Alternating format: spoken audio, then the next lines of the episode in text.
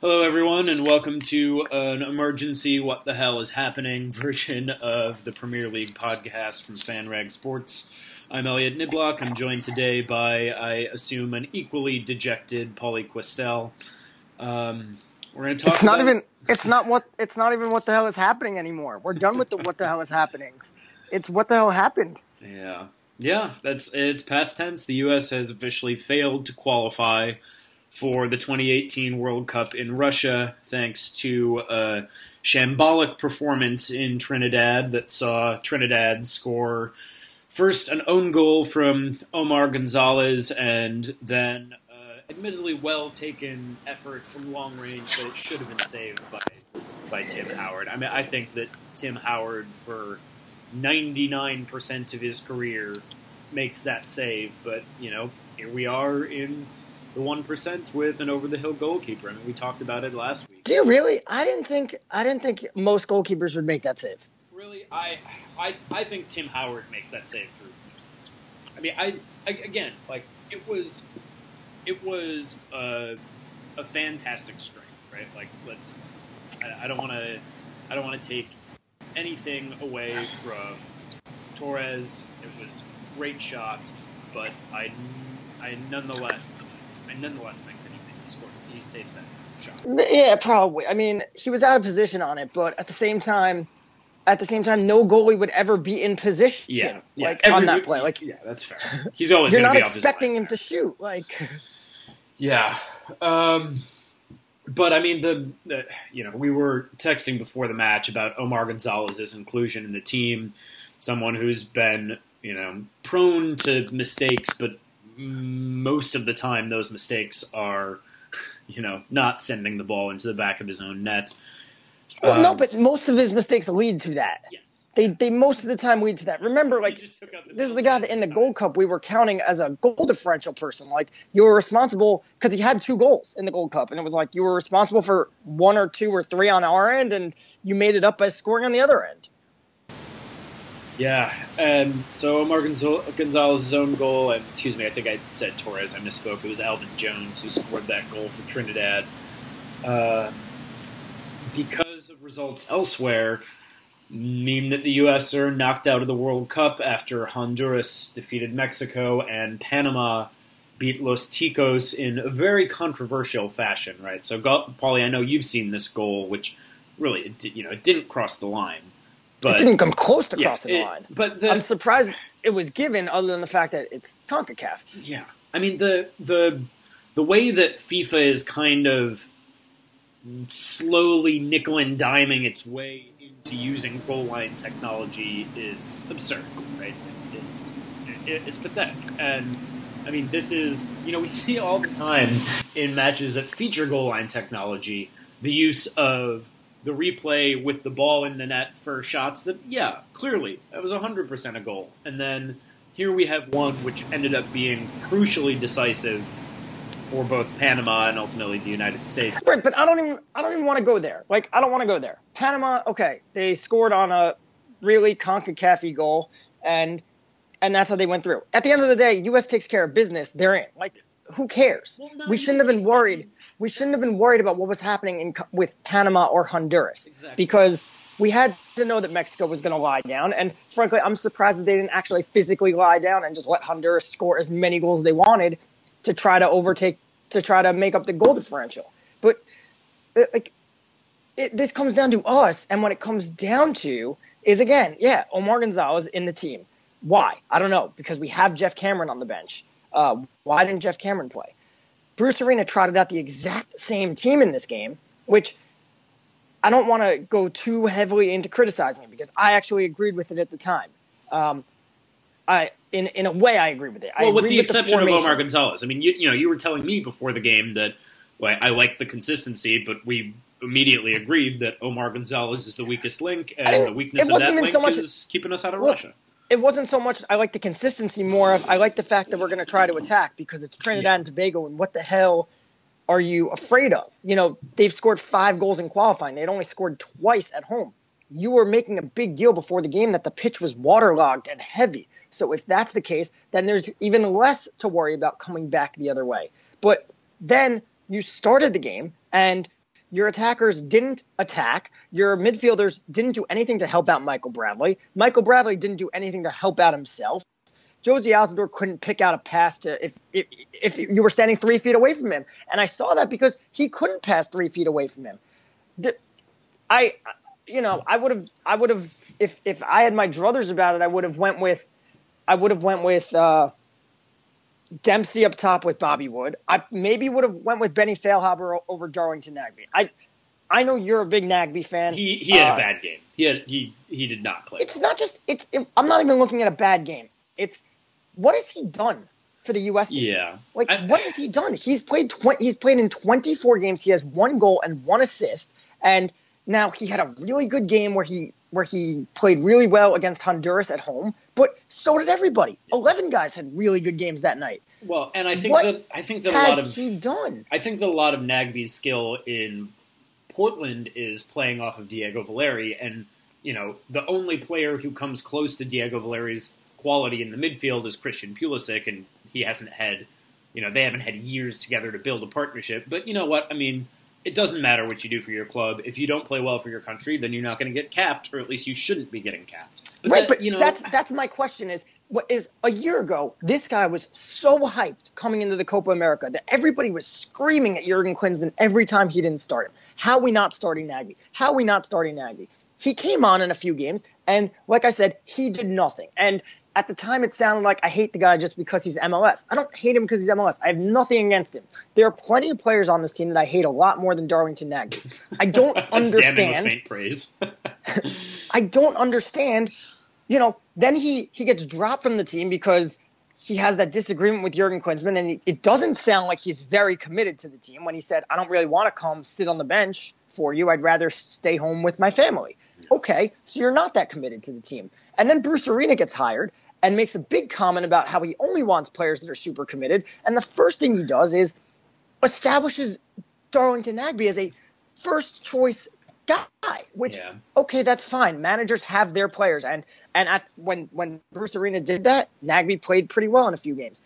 But what has he done, and why why did he become undroppable? Why was all right? We have to make sure that Nagbe's in the team. What has he done? Well, but I mean, he has a goal and an assist, and he's playing in a creative position, a position that you're supposed to have offense from. I think we're losing the forest for the trees here, though, or for a single tree, because the the thing for me is that the United States seems like Jekyll and Hyde sometimes because they came out against Panama and I was just like, this is the U.S. team that I want to see. This is how I want to see them playing and suddenly they go to Trinidad, and you can blame the pitch, you can blame the lack of atmosphere in the stadium, you can blame the way the stars aligned. I don't care. But that team came out, and from the first whistle, I thought, oh no, these guys look like they are uninspired, like they're flat, and they're playing as though there's nothing on the line when everything's on the line, and you know what? They've lost the line. They it falls onto it falls onto two people the first it falls onto Bruce Arena and it falls onto the players.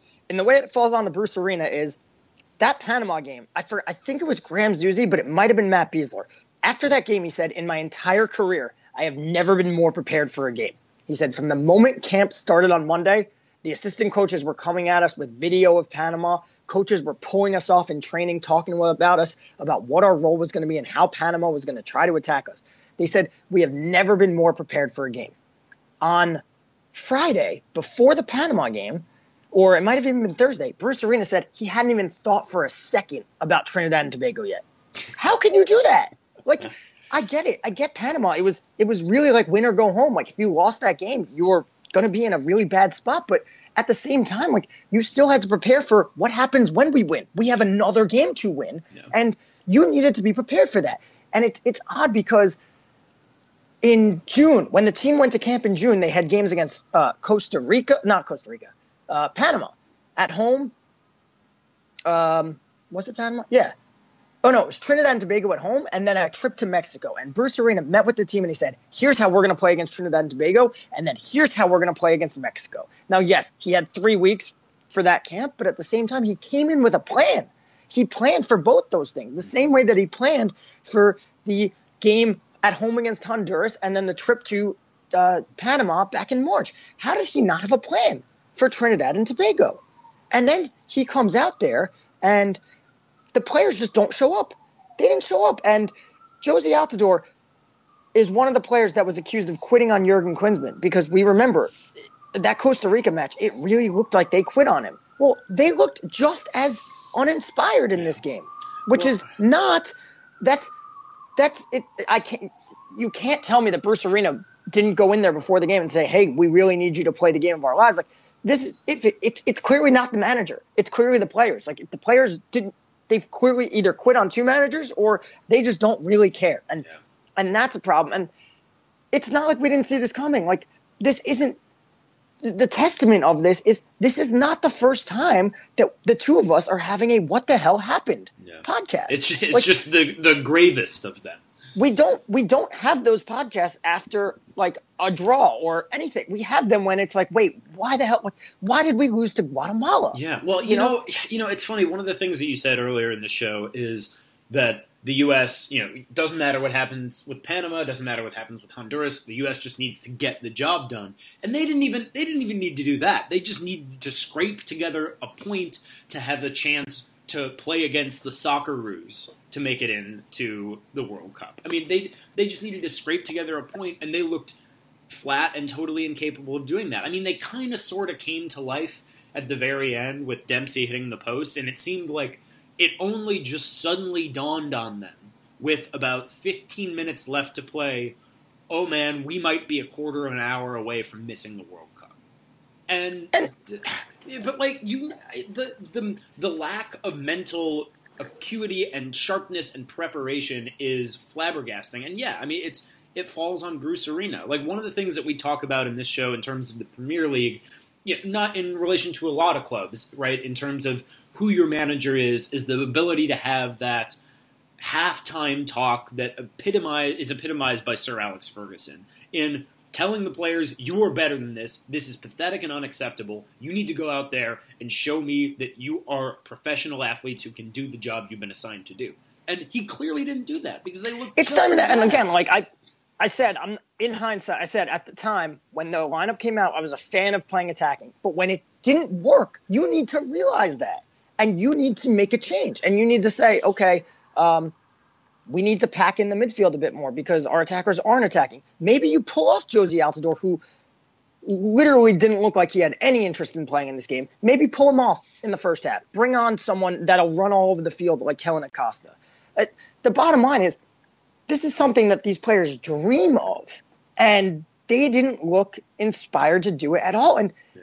they've and this has been something that's been happening constantly. And this is the mess that Bruce Arena kind of inherited this mess, but he made it worse by not taking any risks. He just got safe. And when things got bad, he went even safer. Like the team needed a manager to come in and say, if you're not performing, you're not going to play. And instead, he went with, all right, you have a big name. You performed well four years ago, so I'm going to go to you. And okay, like you're you stunk again, but you know I'm not going to give some kid a chance. And the program's been set back years now. Yeah. DeAndre Yedlin, John Brooks, they're 24 years old. They're, the next World Cup that they could play in will be when they're 29. We just wasted their primes. Yep. Those are our two best defenders. Well, what? and you know, one of the things. So in our you know, special segment with Brian McBride yesterday, one of the things that he said about Bruce Arena that he appreciated was how he over time builds a strong connection with his players. And you know what? I'm all for that in many different ways in terms of like mentoring players, in terms of you know how you keep the dressing room atmosphere. But if you are the manager of a supposedly competitive international side, when you are picking that squad, you have to be ruthless. I don't care that you want to go over to this guy's house for dinner. I don't give a shit that you know all his kids' names and even his dogs. It matters how he's playing right now. It matters how he can best serve this country on the pitch. And I don't I, I just don't care that you have these personal relationships with these long-standing, as you say, big name players. Uh, great, good for you. But when the rubber hits the road, you have to choose the best starting eleven. And I don't think anybody believes that Geoff Cameron isn't a part of that. I mean, yeah, I mean, Jurgen Klinsmann came in and he dropped Carlos Bocanegra.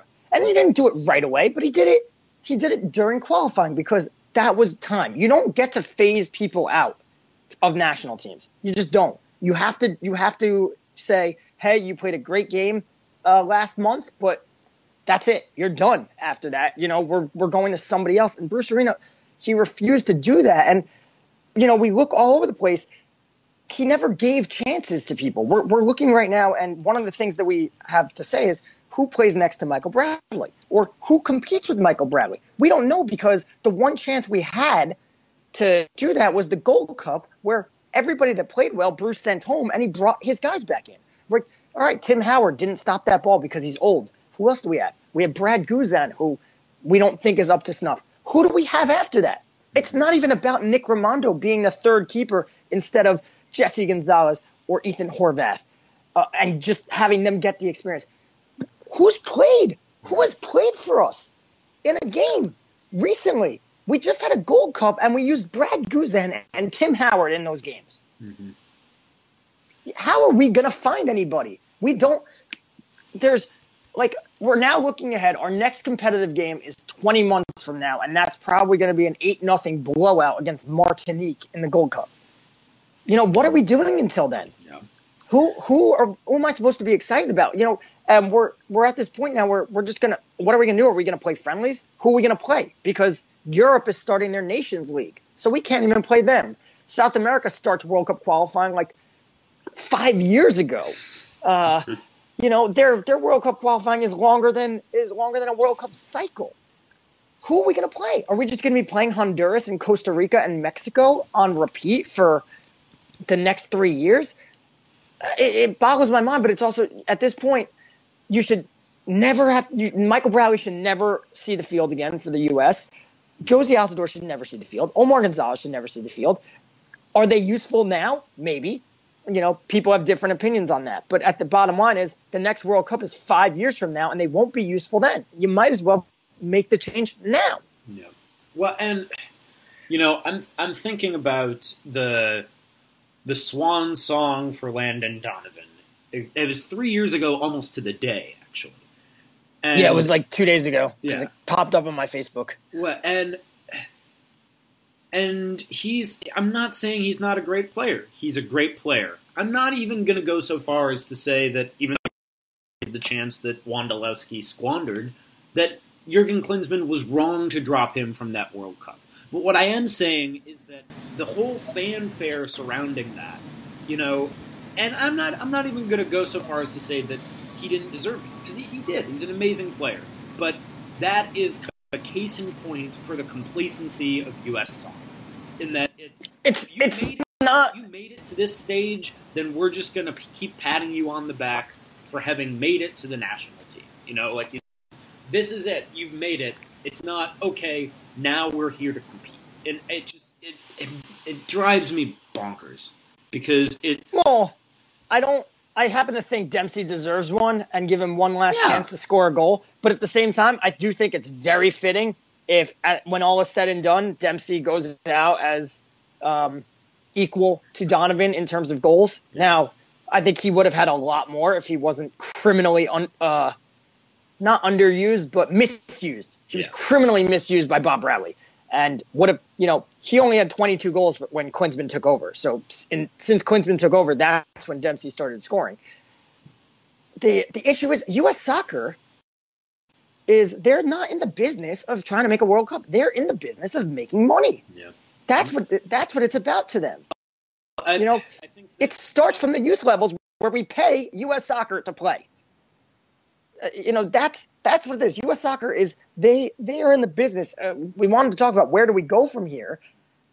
It U.S. Soccer needs to revamp something because right now U.S. Soccer is trying not to step on anybody's toes while they keep trying to make money. I mean, there's a reason that every country in the world has a primary jersey and a change color. You know, uh, England always wears white. If they're away, sometimes they'll wear red. If, but if there's no clash, they may not. Germany always wears white. If they're away, they wear green. The U.S., it's hey, we have two jerseys, and we're going to make sure that we wear them both. So we're we're we're not going to wear our home jersey at home because uh, because then we're going to go in an away game, and uh, we're going to have to wear that. The other team wears red, so we would have to wear white in the away game, and no one will see our red jersey, and no one's going to buy it. Yeah, exactly. You know, I think that this is this is these are things that we're picking out that are small details, but they're stand-ins for the bigger picture, right? It's like it doesn't matter that much the jersey you wear, but at the same time, it just it is one of the bricks in the towering wall that shows the prioritization of profits over creating a competitive culture for the national team, right? And it's but the at the end of the day, the irony is that like the way to make the most money is to qualify for the damn World Cup. And we're about to go play three years of friendlies now, probably against, yeah. like I said before, Honduras, and Costa Rica, and Mexico. Do you think we're going to play any away games against those teams? No, because like, they all want the payday.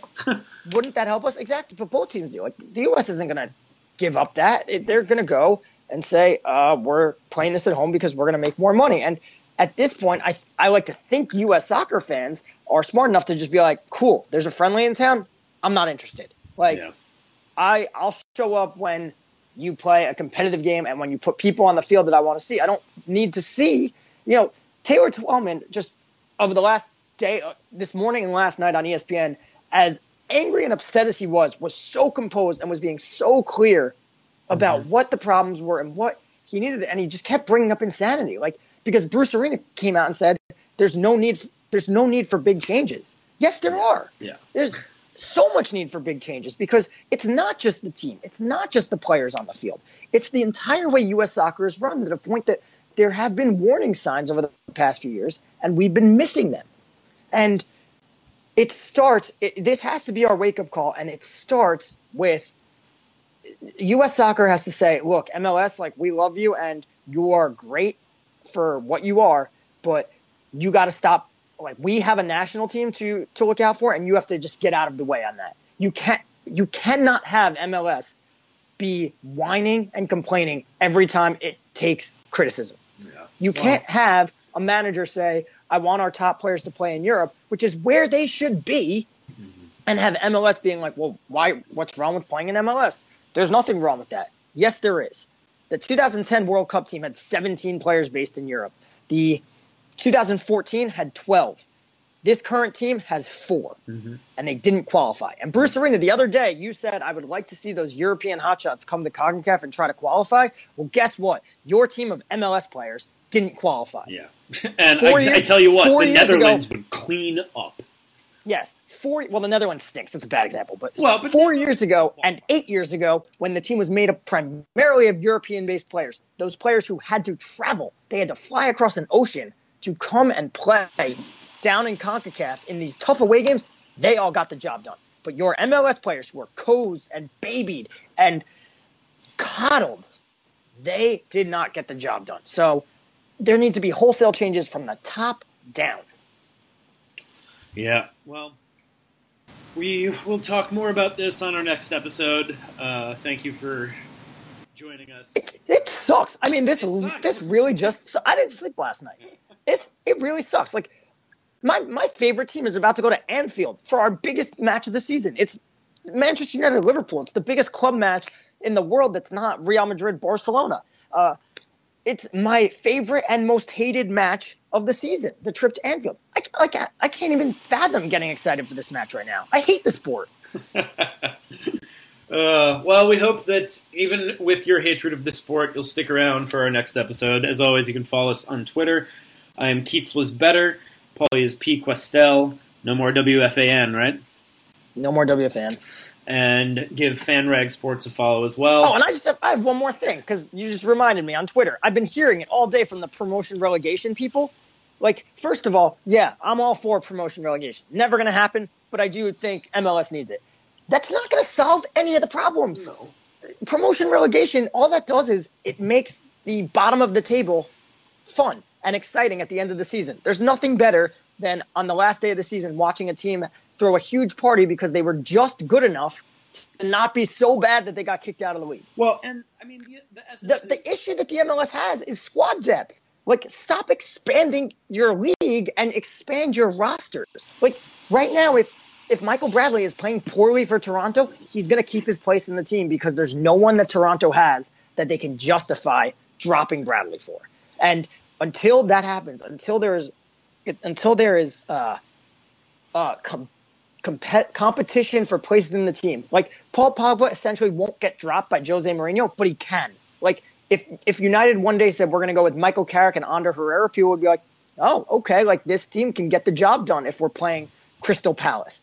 You know, Toronto could drop Bradley if he's not playing well. They won't because there's nobody to do it.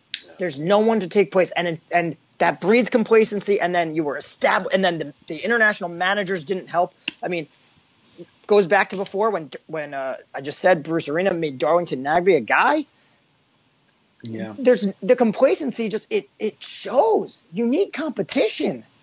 Yeah, I mean, I, and I, I think that's the issue is competition. Whether it's in terms of squad depth, I don't think it's even squad depth. I think it's more just teams know that Michael Bradley is, you know, he sells tickets. People want to see him. People want to see Jozy Altidore because they're these big name players. But the, I mean, that's the one word takeaway that we'll end on is that it is a culture of complacency versus a culture of competition. And I don't care whether you're playing football or selling cars because if you are complacent, you're not going to do it as well. Far, like full stop. Yeah, exactly. Well, join us for the next episode. As always, uh, thank you for being with us on the podcast. We'll talk to you next time.